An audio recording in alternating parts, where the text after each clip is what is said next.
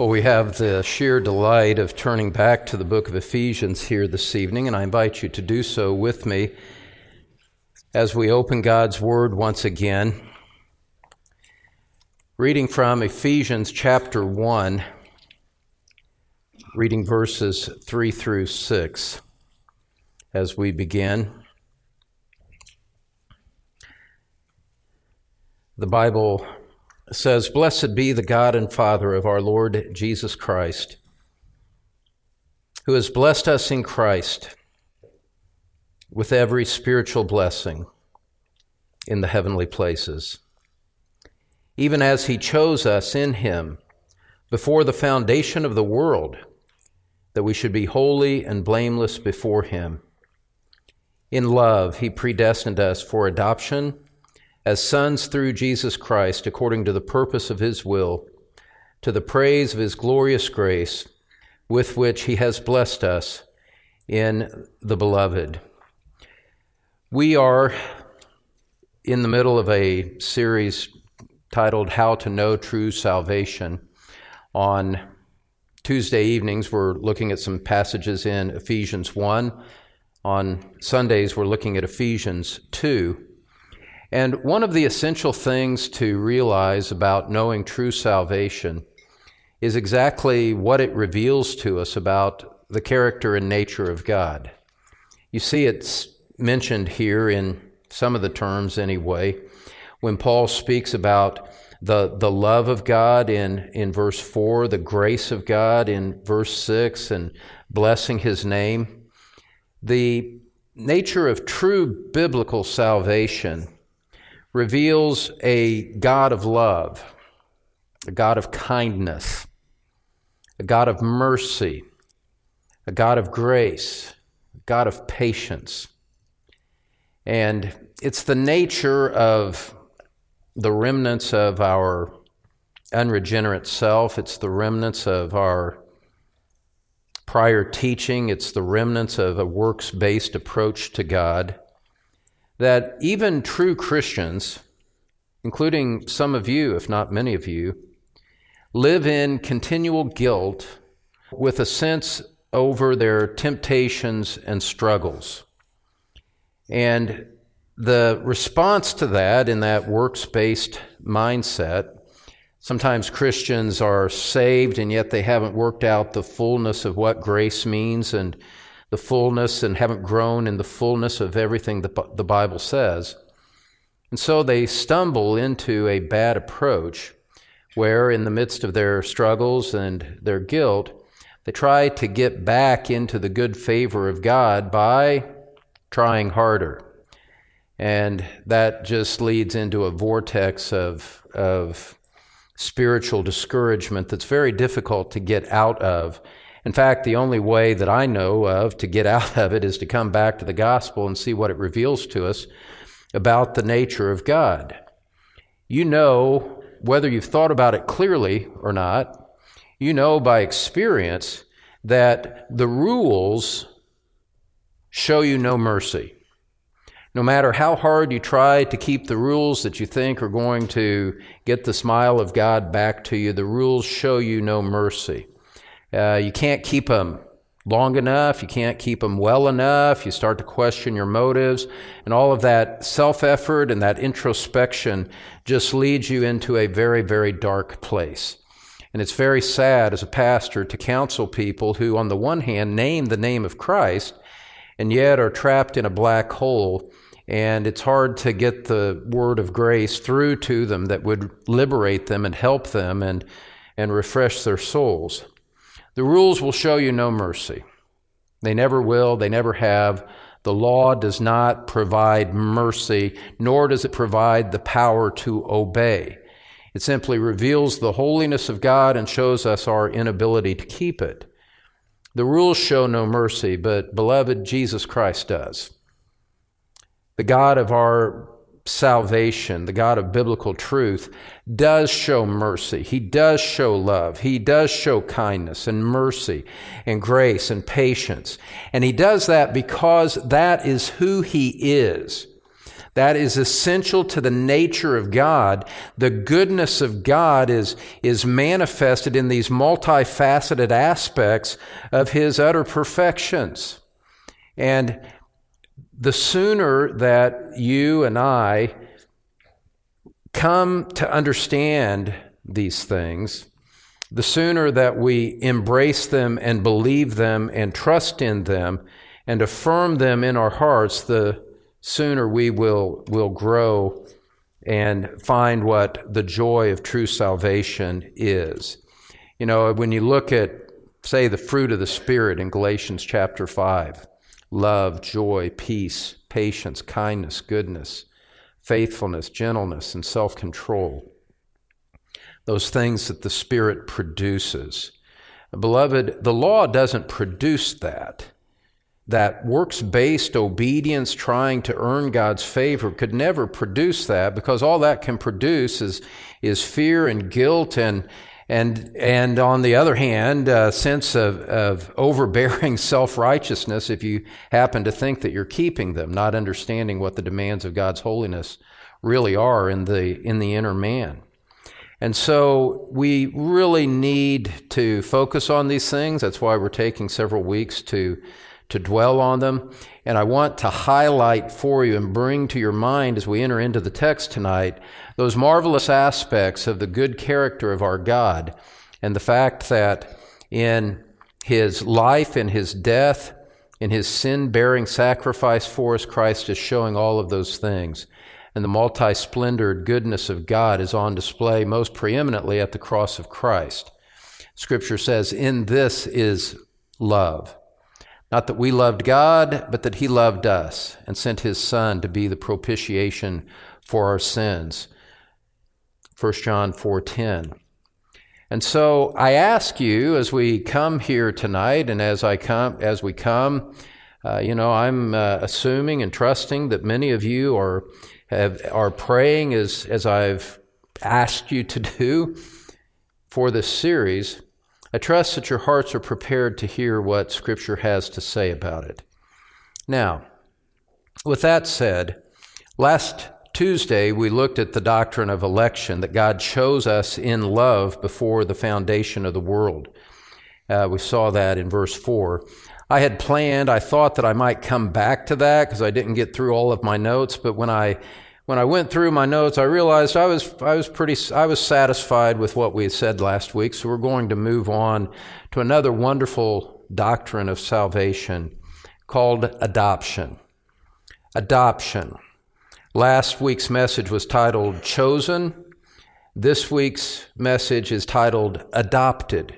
We are chosen in Christ. We are adopted into the family of God if we are Christians. And the different terms that the Bible uses to describe salvation shows us that it is a multifaceted reality. We're chosen in Christ. We're adopted into the family. We're redeemed out of the slave market of sin, which we'll see next week. Biblical salvation, if we're going to know true salvation, we have to realize that it has many sides and perspectives from which it should be seen and, and understood. It's a topic that we could spend years discussing, frankly. But just think about it this way. On Sunday, this past Sunday, we saw that you were dead in your trespasses and sins. Scripture says it's very plain about that. Nobody initiates their own salvation. Nobody produces faith from within themselves because a dead man can't do anything. A dead woman brings no energy to the task of anything. If we are to believe, if we are to have faith, God must be the first moving agent in our hearts, not something of our own self will. And I like to say these things. I don't mean to be combative when I say it. But if you come from a Catholic or a Nazarene background, a free will background, and all, you know, and everything's about free will this and free will that, as if men who were slaves to Satan had a free will to do what is good. If you come from that background, these things are, these things are a direct challenge to what you've always assumed. And I don't want you to miss that. We're denying certain things and we are affirming other things And the common, popular way of thinking about salvation very well may not be the right way to think about it. In fact, it's not. And so we say that Scripture says that you were dead in sin. Well, in one biblical aspect of true salvation, in the work of regeneration, regeneration, God made you spiritually alive in Christ. God planted new life in you at your salvation. He caused you to be born again, Peter says.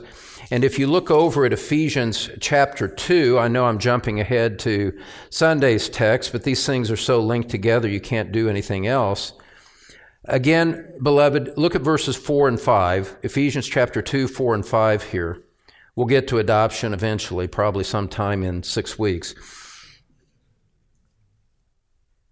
Notice the subject, the verb, and the direct object answering the question, Who made whom alive? Verse 4 Having said that we were dead in sin, dominated by the devil, and doomed to suffer the wrath of God, Paul lays out the good character of God when he says in verse 4, as he writes to these Christians, he says, But God, there's your subject in the sentence, but God, being rich in mercy, because of the great love with which he loved us, even when we were dead in our trespasses, made us alive together with Christ. By grace you have been saved. It couldn't be any clearer than what it is there in Scripture. And it is simply a testimony to the confusing power of Satan and the blind eyes of men that this even ha- is a point of contention in what passes for Christian theological discussions. God made us alive in Christ. God made us alive. We did not make ourselves alive. We did not awaken ourselves from the dead. God had mercy on us even while we were dead in our sins to breathe new life into us through the work of the Spirit by the power of the Word of God and made us spiritually alive. You were dead. God made you alive if you're a Christian. And you know, one of the, one of the beautiful things about uh, the, the glory of God is, is, is that He shows us this mercy even if we're not even understanding what's happening in the process and we misrepresent it in our spiritual immaturity and our lack of biblical understanding. He still shows us mercy even when we try to rob Him of the glory and take it to ourselves. You were dead in sin. In regeneration, God made you alive, spiritually alive. Stated another way, you were guilty in the courtroom of God because of your sin. In justification, God has forgiven your sins and declared you righteous before the demands of His holy law. Guilty, God declares you righteous. Dead, God makes you alive and on and on we could go. Here's something, there's a, a tangent for free. None of you, none of you should be receptive to the kind of mindset you'll hear, hear people say, I don't want to I don't want to talk about doctrine, I just want to talk about Jesus. As if you could know Jesus apart from true biblical doctrine. Or, you know, doctrine divides, but love unites. Well, that, those are ridiculous statements. How can we be united if we're not united on what the truth is and what it means? And so these, these biblical terms, these theological terms of regeneration and justification and election, they are essential to knowing true salvation. And that's what we're seeking to do is to know true salvation. Now, pivoting into tonight's topic about adoption. Scripture says, Isaiah 59, verse 2, for example, you were, you know, that you're separated from God by your sin. Your, your sins have made a separation between you and your God, and He does not hear you as a result of it. Look at Ephesians chapter 4. In verse 18, which we've looked at recently, where it says that Gentiles, the unsaved people, are darkened in their understanding, alienated from the life of God because of the ignorance that is in them, alienated, separated from Him. In Ephesians chapter 2, verse 12, we read that in our unsaved state, we were separated from Christ, alienated from the commonwealth of Israel, strangers to the covenants of promise, having no hope and without God in the world. And so, you know, it's like if you picture a spiritual state as a, as a, as a hot, dry, barren desert that hasn't had rain for years and the sun is beating down and it's 130 degrees outside. There's no shade anywhere. That's a picture of the sinner shriveling under the, the heat of the separation that he has from God. Now, in that state of separation, that state of deadness, that state of guilt, beloved, in the, in the love and kindness and mercy and grace and patience of God, He reaches out to you and He does something on your behalf that you did not deserve, that you could not produce on your own, that you could not ever obligate God to do. And here we come to the, the wonderful doctrine of adoption. Separated from God, in adoption, God brought you into his family and made you his child. You were separated from him under judgment doomed to suffer the wrath of God, dead in sin. And while you were like that, without you doing anything to prompt it from God, nothing, no merit in you, no foreseen faith in you, nothing like that, you were utterly, totally, completely, helplessly lost. And if you're a Christian here tonight, it's proof positive that God reached down to you in love, grace, mercy, patience, and goodness and kindness and brought you to Himself in a way that keeping the rules and trying harder could never, ever, ever do. In adoption, God brings you into His family and makes you His child. Look again at verses 5 and 6 of Ephesians chapter 1.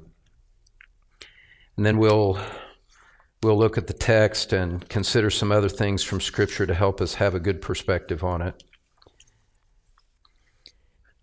In verse 5, He predestined us for adoption as sons through Jesus Christ according to the purpose of His will, to the praise of His glorious grace with which He has blessed us in the Beloved. The Puritan Thomas Watson said this. He said, adoption is a greater mercy than Adam had in paradise. End quote. Adoption is a greater mercy than Adam had in paradise. You know, sometimes we might read Genesis 1 and 2 and read about Adam in the garden and, and, and long for that perfect environment, and it, in one sense, it's understandable that we would. But, beloved, you should never want to trade what you have in Christ for what Adam had in paradise. Because what Adam had in paradise was capable of being lost, as shown by the fact that he did it. You know, Adam was in a state of innocence, and he sinned his way out of that, and he lost paradise. By contrast, for us to be in the family of God, beloved by Him as, as beloved children, in a, in a in a secure position and relationship that cannot be changed because the, the gifts of God are irrevocable. To be in Christ and to be in the family of God now is a greater blessing and a greater mercy than Adam had in paradise. Have you ever thought about it that way? It's true. And it's only when we start to see these kinds of contrasts in our mind that we start to, we start to appreciate more fully the grace and the benefit and the blessing that we have in, in Christ. So, what I want to do as we talk about adoption tonight is to break it into two, two parts. We want to talk first about the reality of adoption, and then secondly, the results of adoption. the reality of adoption, the results of adoption. And if you have any hesitation that adoption is a greater mercy than Adam had in paradise, as you sit here in this moment, you'll agree with that statement by the end of the message. I trust as the Spirit works things out for us. So let's look first of all at the reality of adoption. Point number one the reality of adoption. You see, God appointed us to be saved. He chose us in Christ Jesus before the foundation of the world, verse 4. But He did more than that. He did more than that. He appointed us also to be in His very family, to be in the family of God. Look at verse 5 with me again. He predestined us for adoption as sons through Jesus Christ according to the purpose of His will. And notice, predestined means to mark out beforehand. God marked you out before the beginning of time and said, That one will belong to me. Before the beginning of time, before Genesis 1 1, God determined and set his love on you so that you would most certainly be a member of his family throughout all of eternity. Now, that thought alone is just staggering and takes us in realms that go far beyond time, that take us far beyond our preoccupation with the, the little troubles and heartaches that we have in this world. It takes us into the realm where we need to know, we need to understand, and we need to rest in. God marked you out beforehand so that you would belong to his family. Once again, we see that God took the initiative. Salvation belongs to the Lord. Salvation is God's idea. Your salvation was God's idea long before it was ever yours. And so, in this way, God gets all of the glory. We, we ascribe to Him the praise that is due to His glorious grace. And, and we, we are humbled, we are grateful, and we are humbled before the realities of which Scripture speaks. Think about it this way, beloved. If you are in Christ, and, and what happens, you know, what happens is, is that someone hears the gospel, they believe, they start to read Scripture, and then Scripture explains to them what happened, and what the source and origin of it all was. We don't know all of these things in the moment that we first believe. God lovingly saves us, and then, as it were, He takes us aside and says, Let me tell you many things about the splendors of the love which motivated me to save you, and the plan that I had to make sure that you would be mine throughout all of eternity. And we start to quiver. We start to tremble at the majesty of it all, trembling not in, in craven fear of his judgment any longer, but trembling at the majestic qualities of God that have been showered upon us for our good and for his glory, always keeping in mind, never forgetting that he could have righteously judged us. We deserved damnation. We deserved hell for our rebellion against Him. And yet, He reached in, far greater than any earthly adoption agency. He reached in and selected us out that we would be His. One of the things that this means, beloved, if you're in Christ, and viewing things from the perspective of eternity and viewing it from God's, viewing it from God's perspective, which is to say, viewing it from the Bible's perspective. As a Christian, there was no possibility ever at any time that you would ever be lost. That it, was utterly impossible for you to be lost if you're a Christian now. It's not just that you won't lose your salvation going forward. It's that there was no possibility before your salvation that you would ever be permanently lost because God determined it beforehand. God predestined you for this outcome. He determined it before the foundation of time, and all of the rolling millennia of time, as it pertains to you, was always inexorably leading to the fact that you would most certainly be saved. And here you are now today, saved and in Christ. One writer said this, and I quote, and we're talking about these purposes of election and adoption and all of that.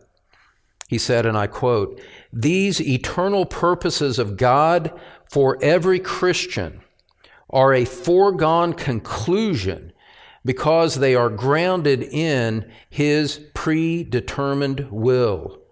End quote. Predetermined will. God determined it beforehand. Nothing thwarts His will. God always accomplishes what His purpose intends. Man cannot resist him. Satan cannot resist his will. Satan cannot overturn his choice. And so when God chose us in Christ before the foundation of the world, it made it an eternal certainty that we would be saved.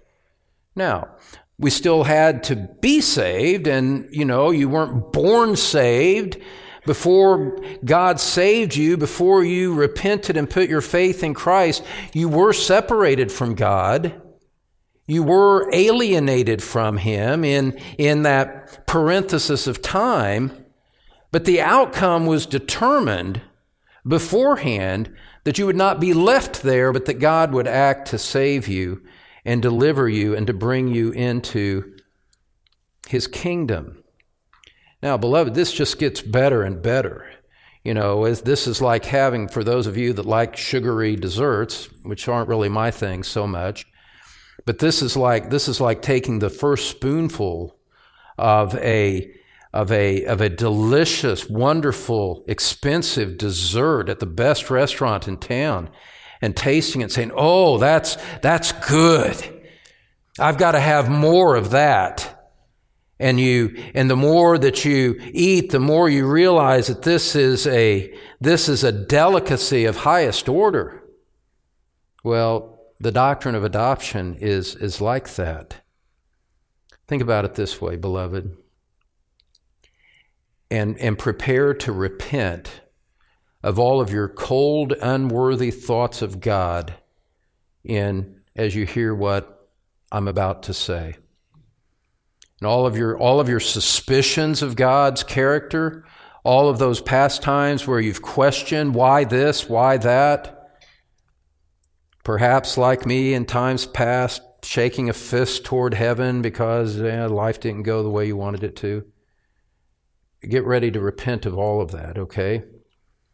Because this draws us close and it also humbles us and makes us makes us sorry and repentant that we've ever had unworthy thoughts of God and ever questioned the goodness of his character. What was it that God appointed us to? What, what was the goal? Well, beloved, he did not appoint us to have a, a cold, distant, formal relationship with him.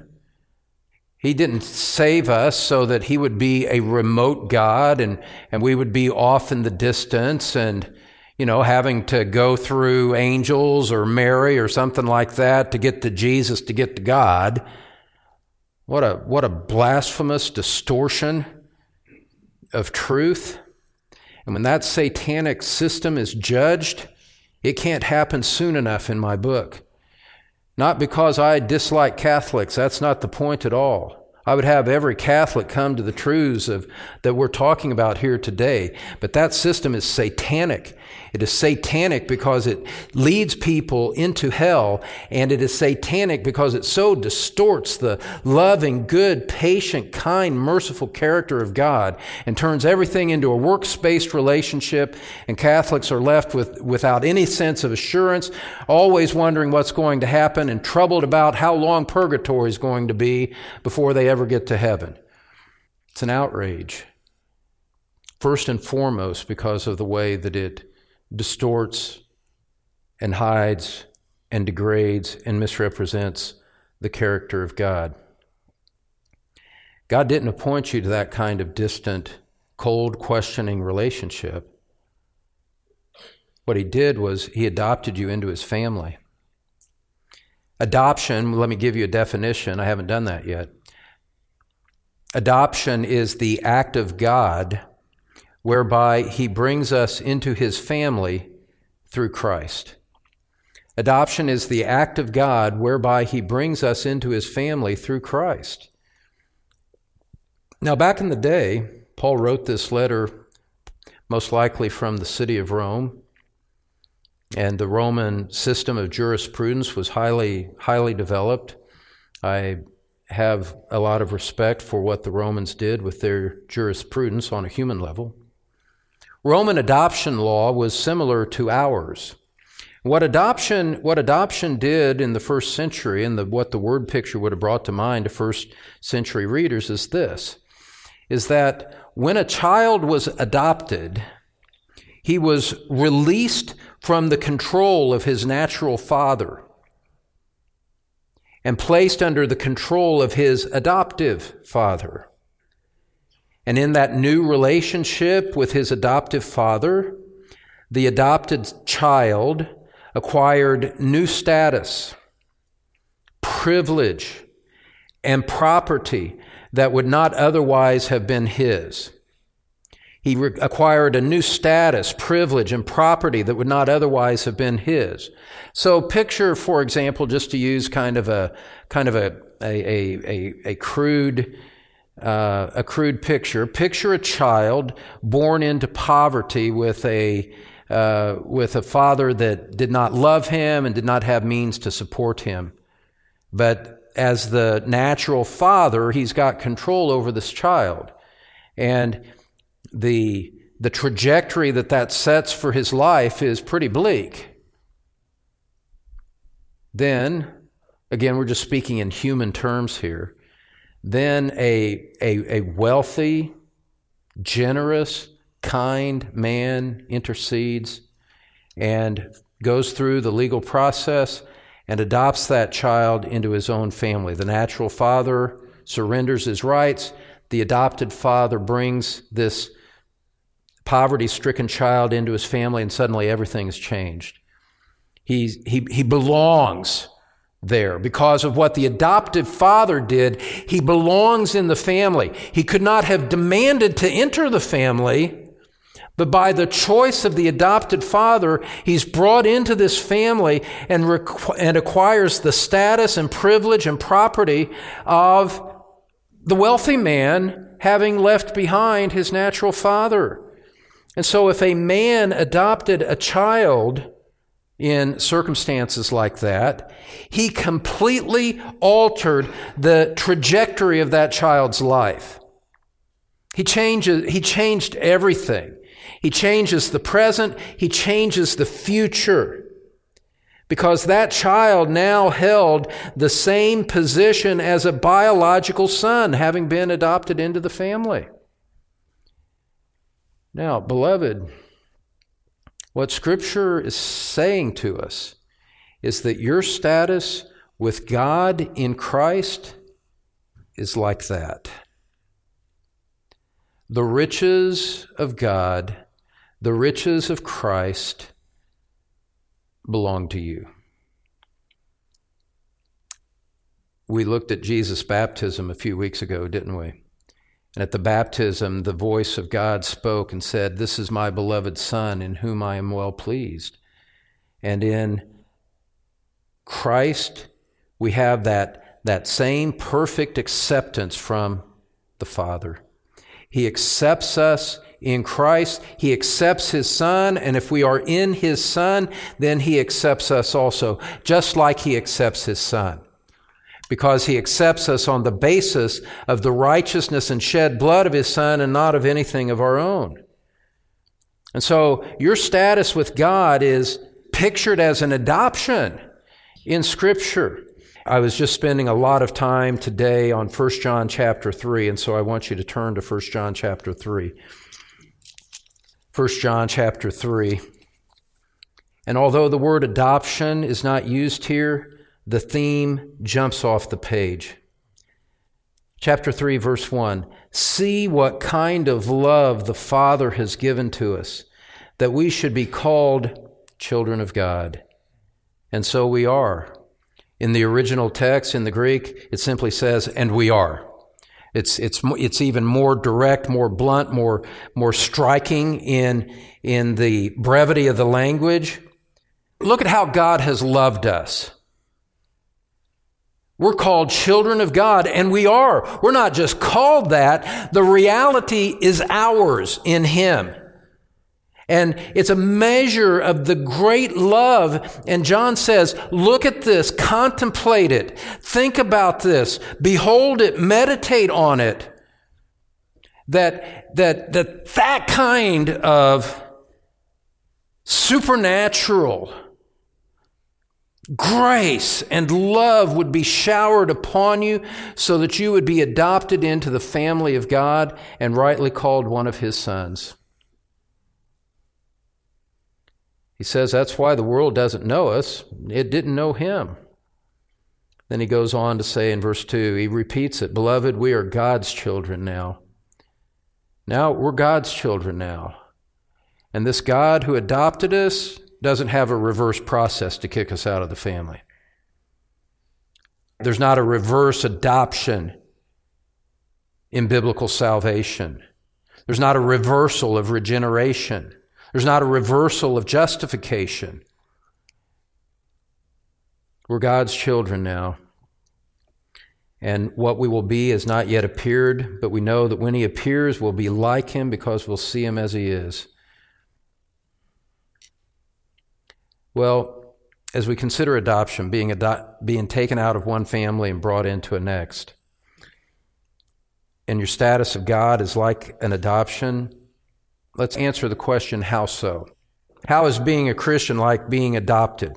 This is kind of a subpoint in the reality of adoption. The reality of adoption means that you had a former father. You had a former father.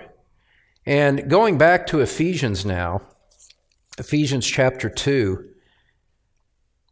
you, you appreciate this all the more when you look back across the chasm of your prior existence and you see the smoking ruins of what your former life was like. Before you became a Christian, my friend, you were a child of wrath and a son of disobedience. Chapter 2, verse 1. You were dead in the trespasses and sins in which you once walked, following the course of this world, following the prince of the power of the air, the spirit that is now at work in the sons of disobedience, among whom we all once lived in the passions of our flesh, carrying out the desires of the body and the mind, and were by nature children of wrath, like the rest of mankind.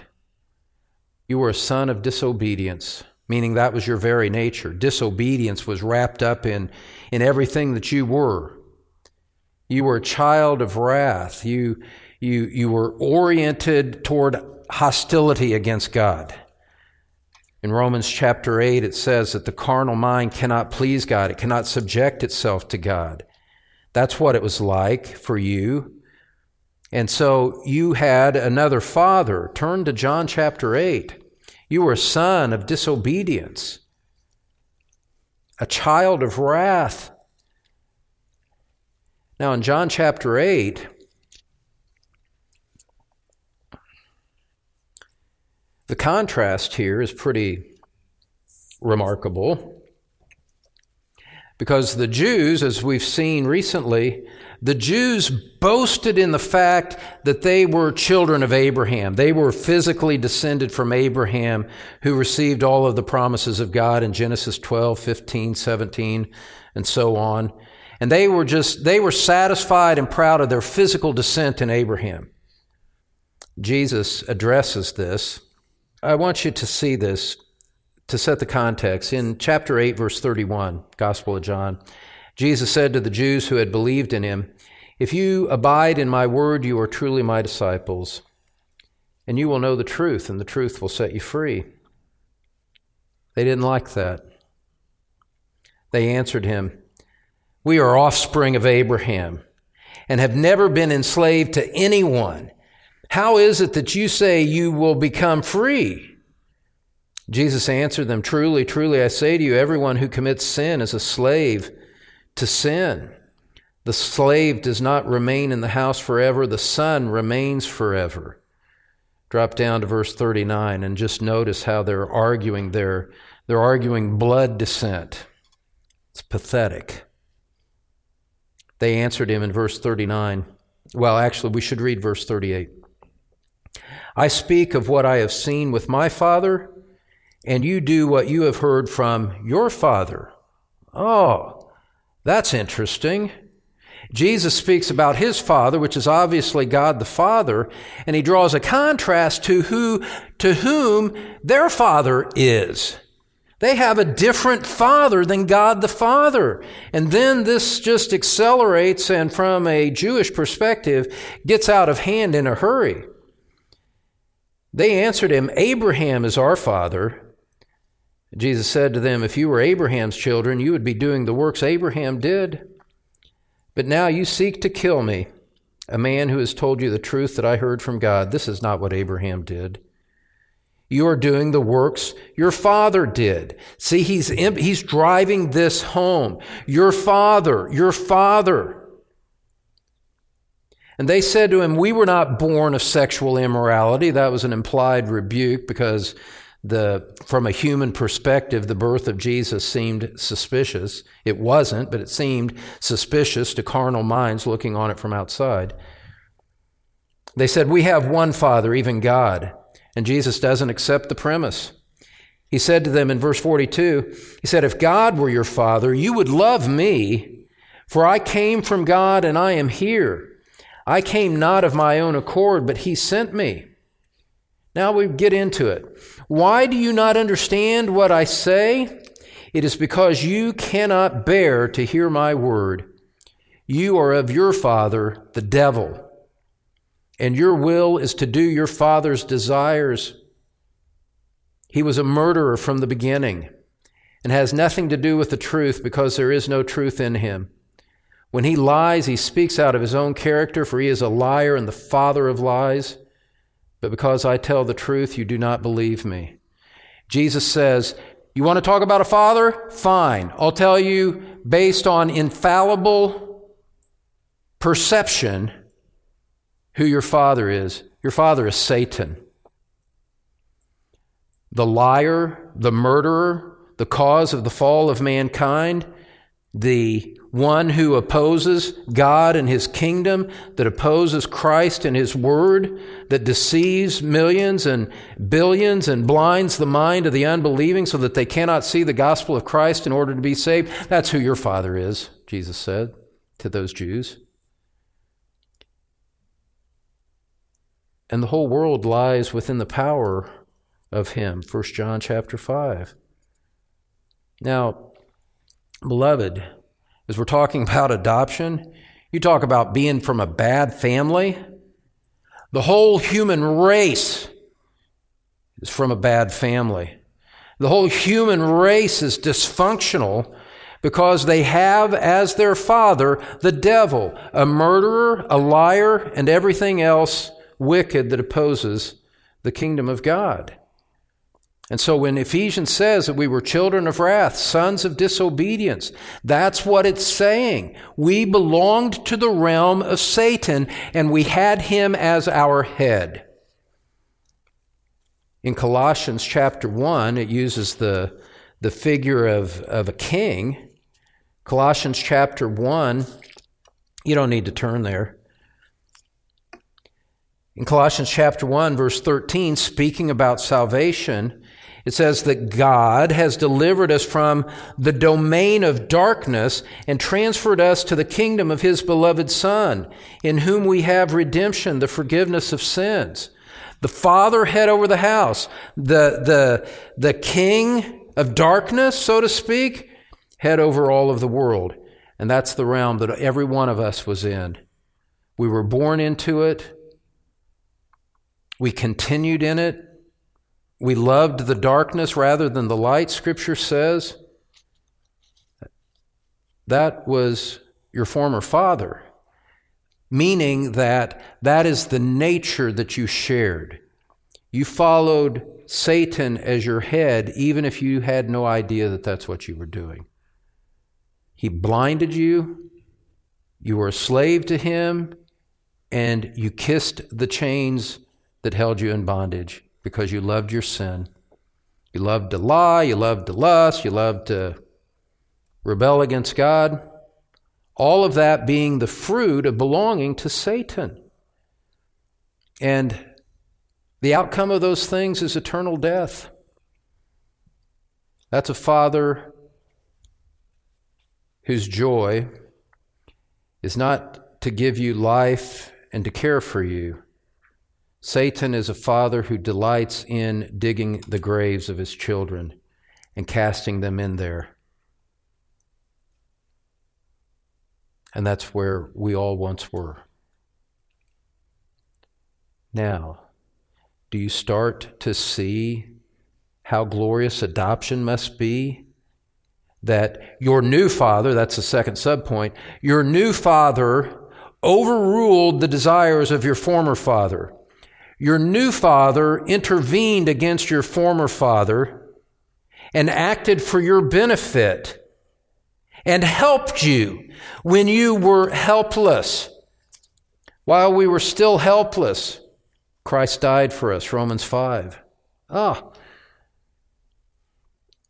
what a glorious thing for us to even be able to contemplate these things, let alone to know the reality of them. Your new father, we've seen your former father, the devil, John chapter 8. Now let's think about your new father. What God did in your salvation was this beloved.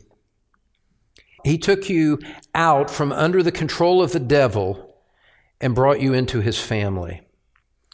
He adopted you against the wishes of Satan, by the way. Satan did not cooperate in this. Satan, uh, you know, was overpowered. He wasn't willingly complicit in it. And now that God has done that, and as we saw in, in 1 John 3, now we are children of God, you have a permanent, lasting status as His adopted child.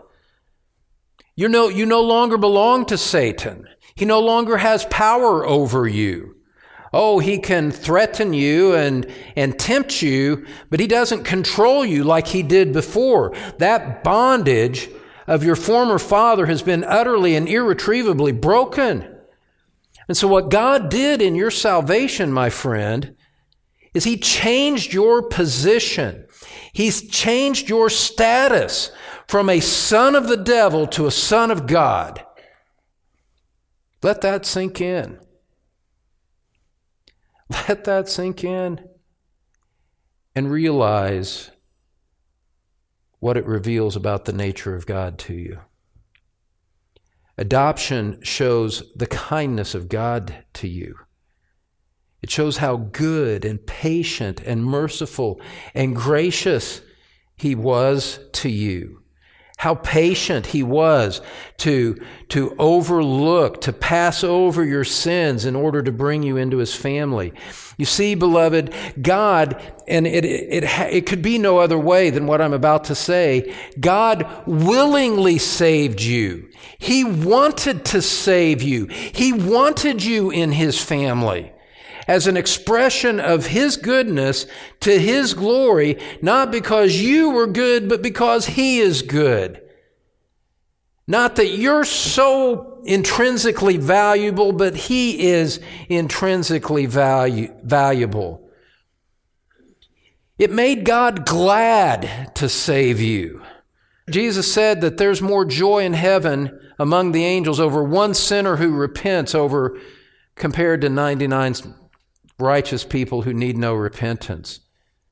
Heaven rejoices at the salvation of sinners, which means that God rejoices and He is the ultimate source of all of that joy. Look, beloved, He enjoys giving these riches to sinners.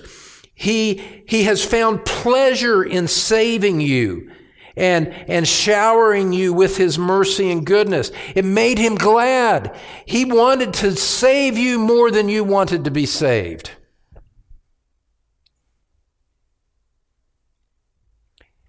He loves you more than you want him to love you.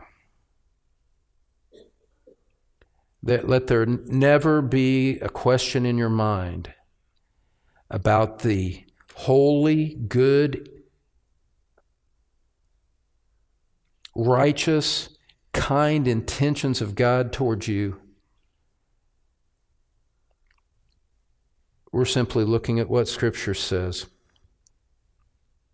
Go back to Ephesians chapter 1.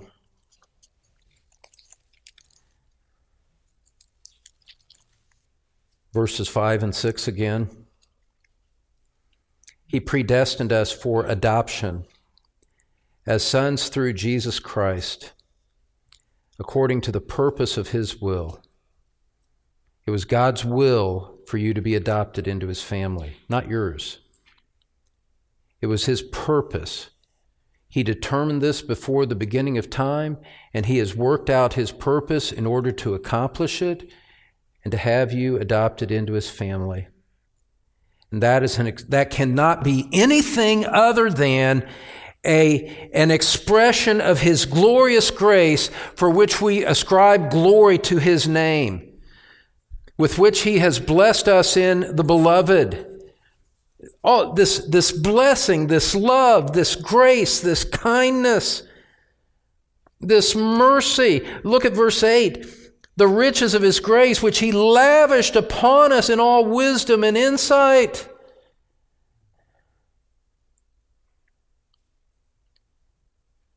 Adoption was his plan.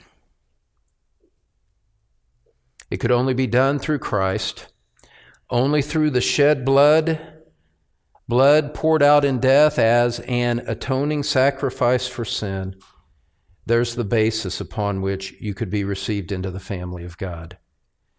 When we contemplate adoption and all of these other matters surrounding true salvation, true biblical salvation, you truly do get lost in it. Because it would be one thing. It would be, it would be one inexpressibly glorious wonder that God loved us and adopted us into his family. That's, that's one level of glory but when you realize that God the Son had to humble himself in the incarnation, had to humble himself to the point of obedience of, of death, even death on a cross, that he had to suffer in, on the cross for all of the sins that you've ever committed, and that he did that willingly, he did it voluntarily at the cost of his own precious life. To realize that the cross was the price the adoption price that was paid. And this just, this just loses us in the majesty of the greatness of the goodness of God and the majesty of the goodness of the greatness of God. God the Father purposed it. God the Son died to secure it. And then the Spirit of God applied it to our hearts in time at the point of our conversion. My friends, look upon these things with the eye of your understanding and see the immeasurable manifestation of the saving love and work of God. God was blessed within himself.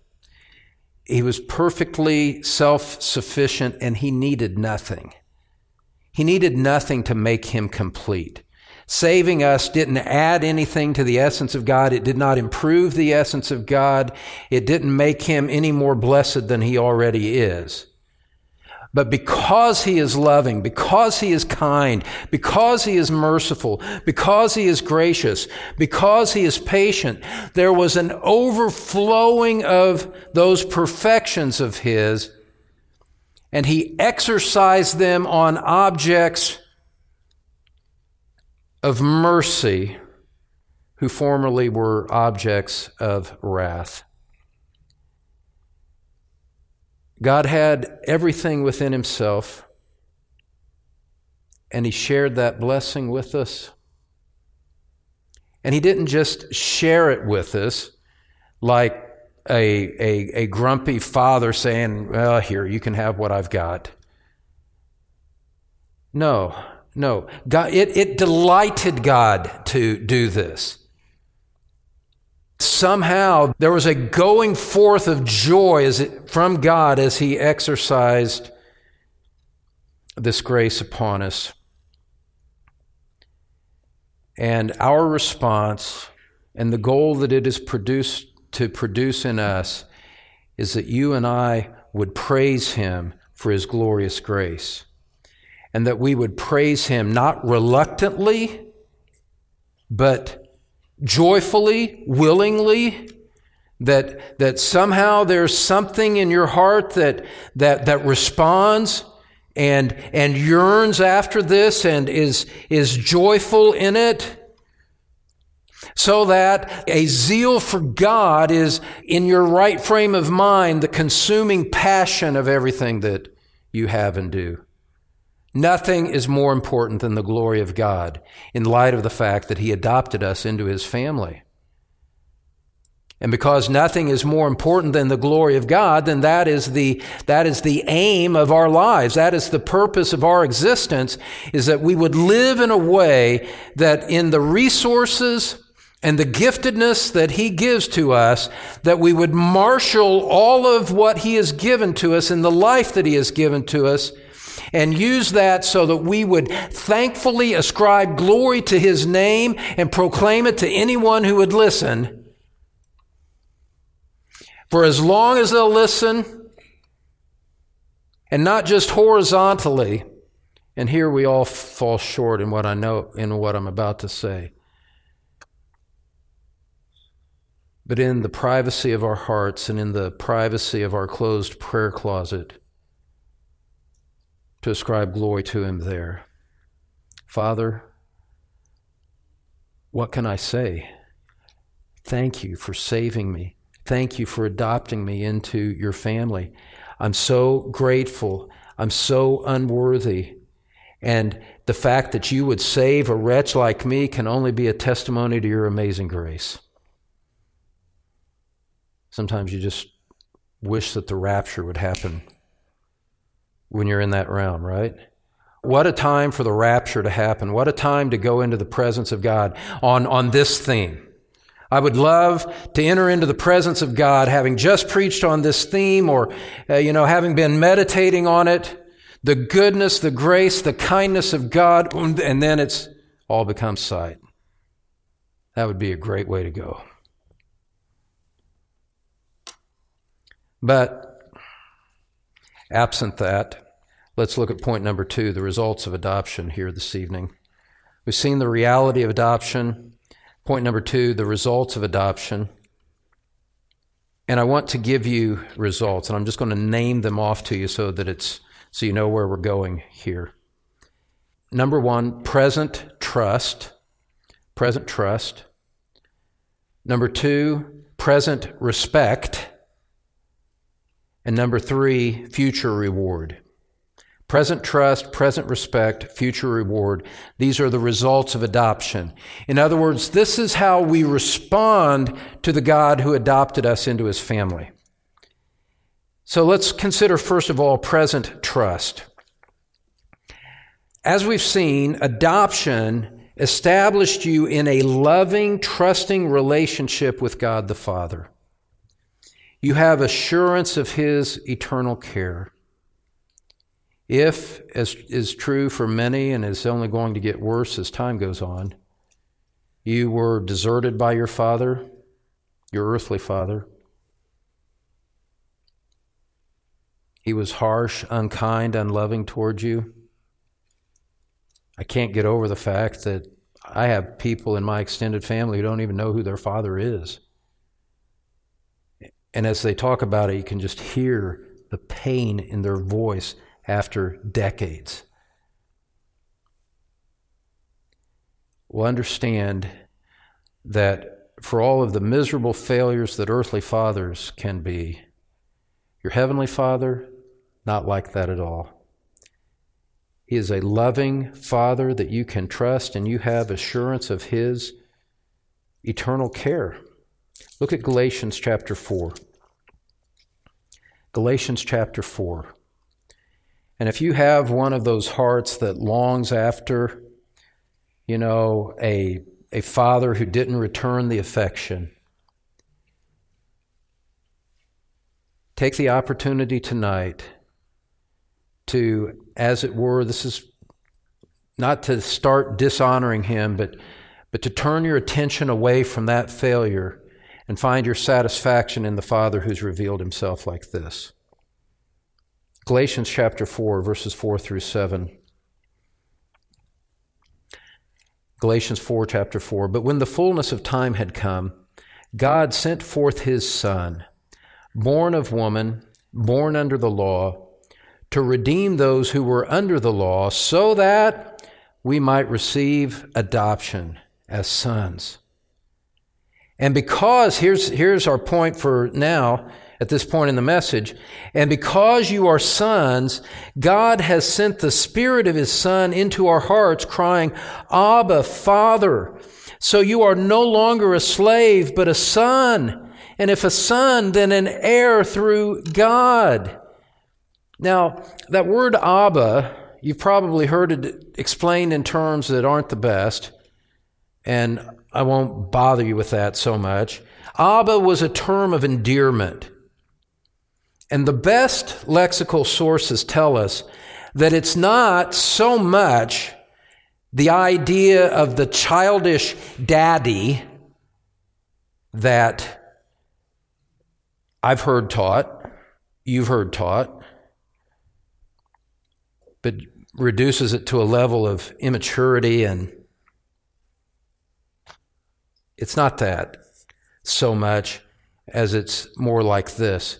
Think of an affectionate adult child, fully developed mind, full appreciation for what a faithful father had done over time, proven himself over the years, and that affectionate child going up, maybe putting her hand around his neck and saying, Dad. Informed by decades of trust, decades of mutual care and affection, and in that one word, dad, expressing, expressing respect and affection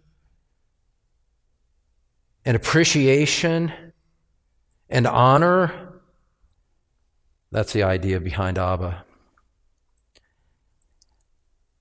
And beloved, that's what Scripture says adoption means for your relationship with Him. Dear Father, dear Father, there has never been a time, there has never been an instant in the history of mankind, there was never a, a blip in eternity past where your loving affection was not set upon me. And here now you've saved me and you've shown your kindness in so many ways, horizontally in an earthly way, and then vertically, all of these things in, in Christ. Dear Father, I love you. I appreciate you. I trust you with everything. That's the idea of present trust. You say these things and you approach him on those terms with a full knowledge and confidence that you most assuredly belong to him and he will never cast you away, Romans chapter 8, verses 38 and 39. You have access to his loving care. We have to take time to look at the book of Matthew. This is just far too important not to, even though we'll take, we'll come to this sometime next year. Matthew chapter 6, verses 8 and 9. All of this section on prayer from verse 5 to verse 15 informs this. For the sake of time, we'll just look at verse 8. Jesus said, Don't be like the Gentiles who just pile up empty words in prayer. Don't be like them. Why? For your Father knows what you need before you ask Him. Pray then like this Our Father in heaven. The way Jesus teaches us to pray, premised on the doctrine of adoption. Father, you know what I need. I don't have to explain anything to you. I'm just here to express my worship and my dependence and to ask you to do whatever you deem is best. Matthew chapter 7, verses 9 and through 11. In the same way, this present trust, remember that's what we're talking about here. Trusting God as a result of adoption and, and recognizing Him for the good established Father that He is, proven beyond doubt, never to be questioned, never the loving intentions of His heart to be doubted, even if we struggle in the moment at times. Verses 7 through 11. Ask and it will be given to you. Seek and you will find. Knock and it will be open to you. Everyone who asks receives. The one who seeks finds. And to the one who knocks it will be opened. Or which one of you, if his son asks him for bread, will give him a stone? Or if he asks for a fish, will give him a serpent? What kind of father does that?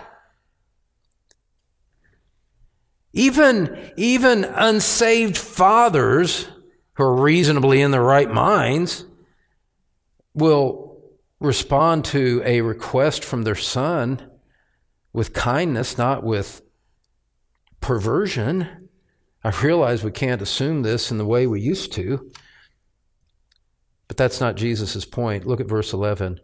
If you then, who are evil, know how to give good gifts to your children, how much more will your Father who is in heaven give good things to those who ask him? You can trust him. He's your Father. Even earthly fathers give good things to their children when they ask. When we go and ask for good things, which are things revealed in His Word, He delights to give, delights to answer. So we trust Him. Now, secondly, present respect. Present respect.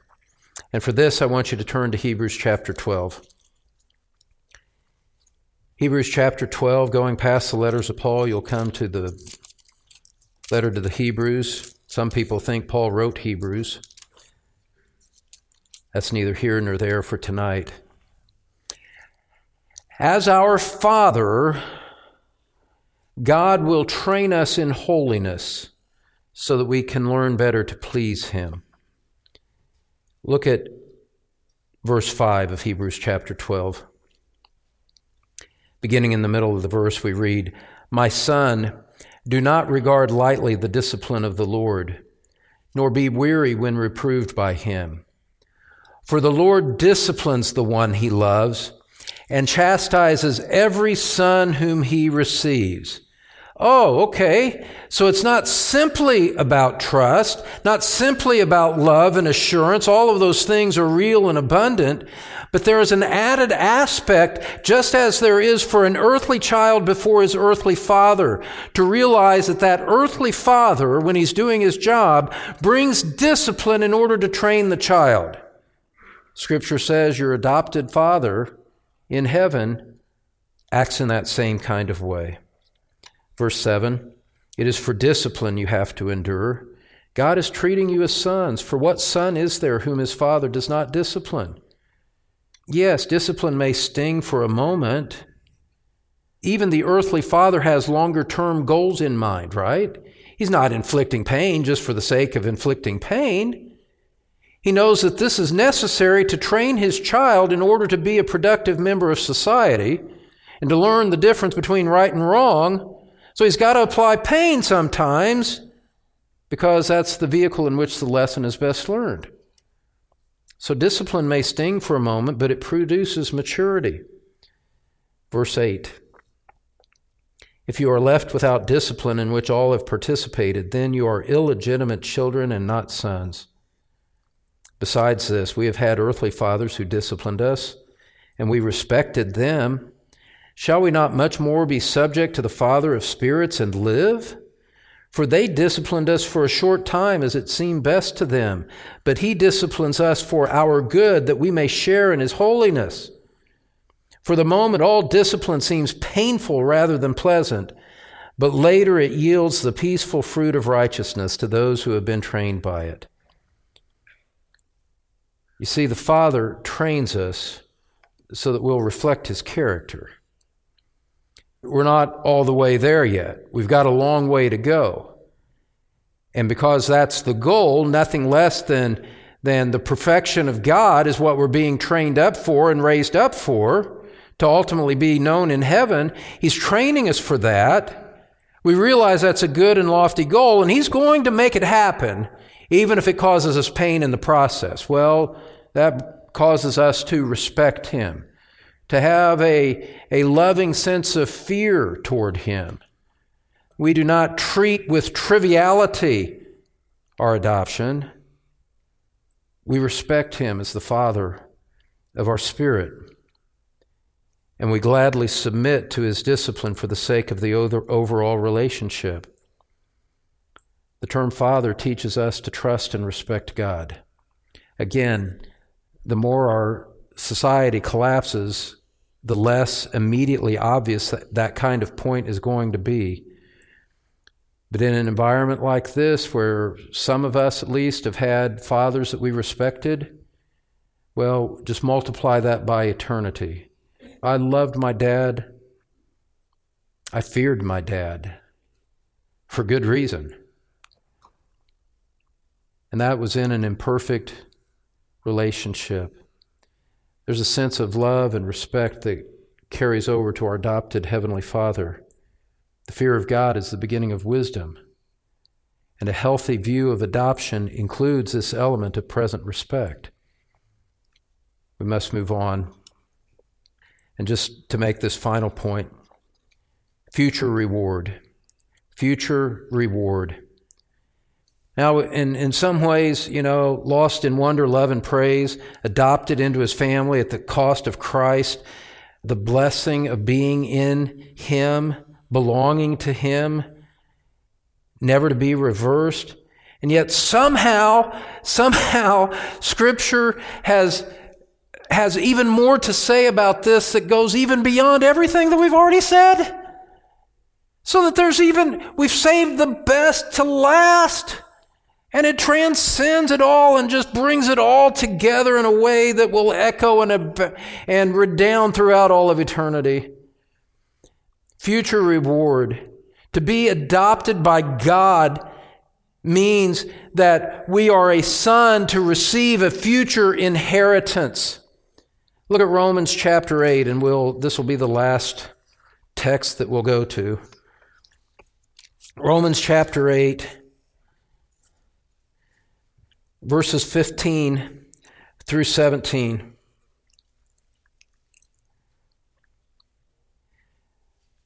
For you did not receive the spirit of slavery to fall back into fear but you have received the spirit of adoption as sons, by whom we cry, Abba, Father, dear Father, gracious Father.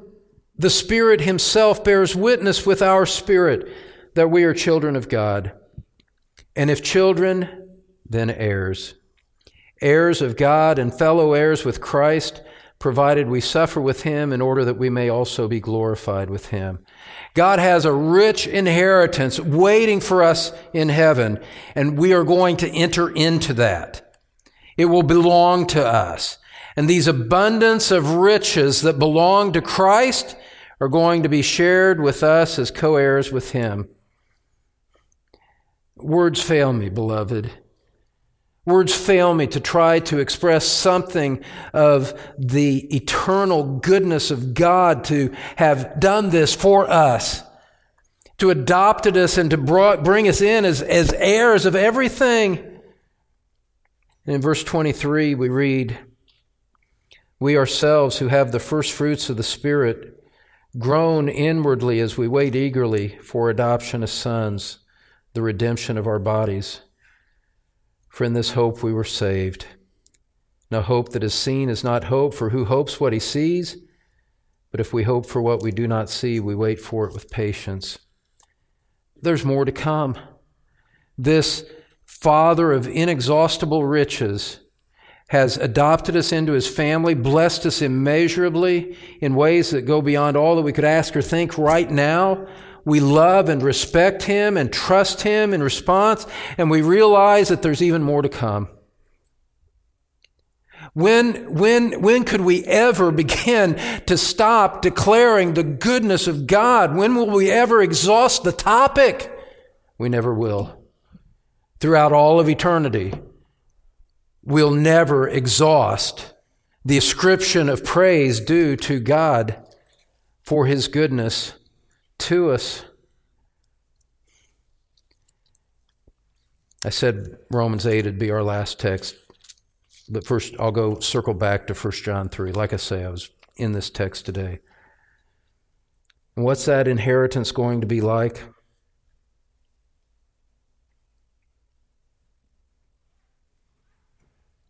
Where do you begin to measure it? Beloved, we are God's children now, verse 2. And what we will be, we will be, has not yet appeared. There's something more coming. We don't know exactly what will be, but we know this, and it's more than enough.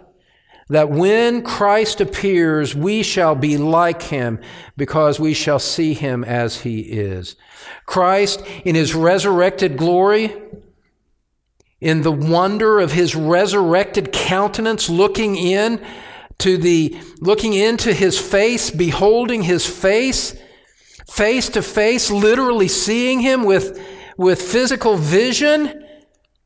And the, and the, the, the glory of that moment will be so great as it will utterly transform us into a, a perfection in which we share in his resurrected glory. We will see him and we will be like him. We will not be deity, but somehow we are going to share in his resurrected glory, be in his presence, made perfect like him, and see him and know that it is eternally like that, time without end. And that will be the fulfillment of our inheritance. Ultimately, ultimately, the fullness of our inheritance is Christ himself. And we'll see him and we'll be like him. All because God predestined before time began to adopt us into his family, that we might know him as Father and honor him accordingly with our present trust, our present respect, longing for our future reward. Brother and sister in Christ, you are secure in the family of God, the family of a loving Father. Praise God. Let's pray. Father, how can we speak of the magnitude of your mercy to us? It's a wonder that you would pardon all of our sins and declare us righteous in Christ, but that we, as pardoned rebels, we who once were sons of the devil, should now become your very sons and daughters, enjoying the intimacy of your own family circle.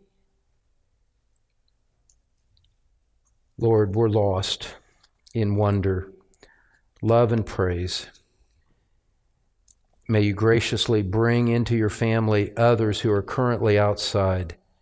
May they see the magnitude of this and your spirit work longings in their heart as you draw them to a saving knowledge of Christ. We pray in Jesus' name. Amen. Thanks for listening to Pastor Don Green from Truth Community Church in Cincinnati, Ohio. You can find more church information, Don's complete sermon library, and other helpful materials at thetruthpulpit.com, teaching God's people God's Word. This message is copyrighted by Don Green, all rights reserved.